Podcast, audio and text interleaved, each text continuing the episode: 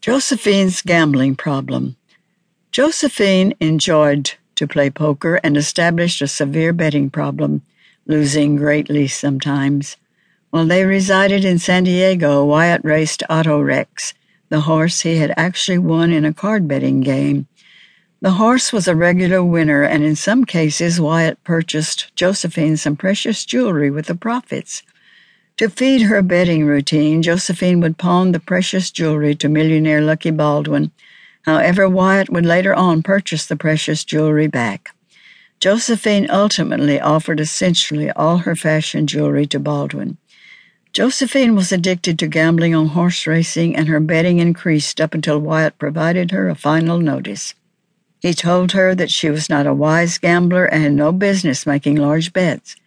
Wyatt said that if Josephine continued to gamble, he would no longer buy her jewelry. He likewise informed Baldwin to stop lending cash to Josephine. However, she continued to bet anyhow.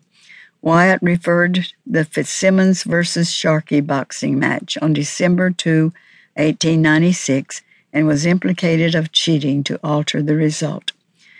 Through an examination of the boxing match by a panel designated by San Francisco Mayor Washington Bartlett, they discovered Josephine Earp's degenerate gambling addiction and also discovered that she often took loans out with her fashion jewelry. With a debate over the boxing match dogging him, Earp quit handling racehorses in San Francisco, and on December 20, 1896, he and Josie left for Yuma, Arizona. In the 1920s, Wyatt provided Josie with signed legal documents and filing costs to a claim for an oil lease in Kern County, California. She gambled away the filing costs and lied to Wyatt about exactly what took place with the lease. Distrustful of her capability to handle her financial resources, Wyatt made a plan with her sister Henrietta Linhart.